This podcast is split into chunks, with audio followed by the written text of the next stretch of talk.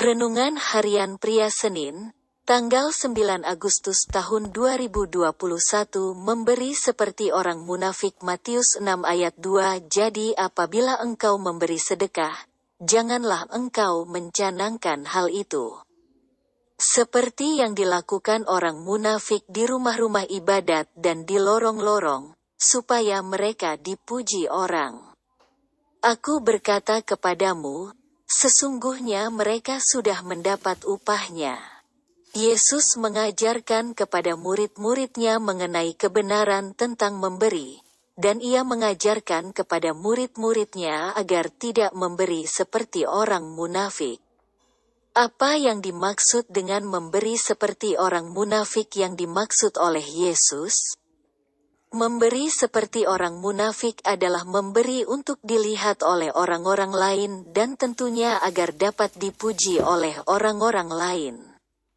Sebenarnya ajaran para rabi Yahudi sama dengan apa yang diajarkan oleh Yesus.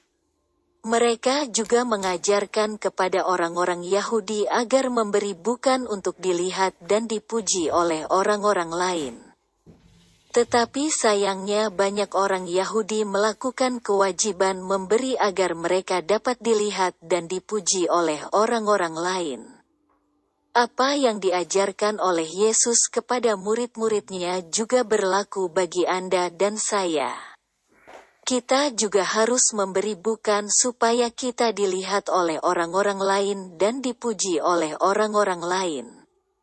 Ketika kita memberi dengan motivasi agar dapat dilihat dan dipuji oleh orang-orang lain, maka kita disebut sebagai orang munafik. Kata munafik dalam bahasa Yunani adalah hupokrites, yang berarti pemain.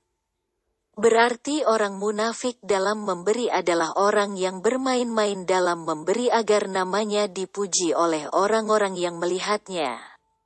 Orang-orang yang memberi dengan motivasi yang salah. Yesus mengatakan bahwa mereka sudah mendapatkan upahnya, yaitu pujian dan penghargaan dari manusia, tetapi tidak mendapatkan pujian dari Tuhan. Marilah kita memberi dengan motivasi yang benar. Refleksi diri, apa yang firman Tuhan katakan kepada Anda? Oke, bagaimana kehidupan Anda dengan firman Tuhan itu? Catat komitmen Anda terhadap firman Tuhan itu. Doakan komitmen Anda itu.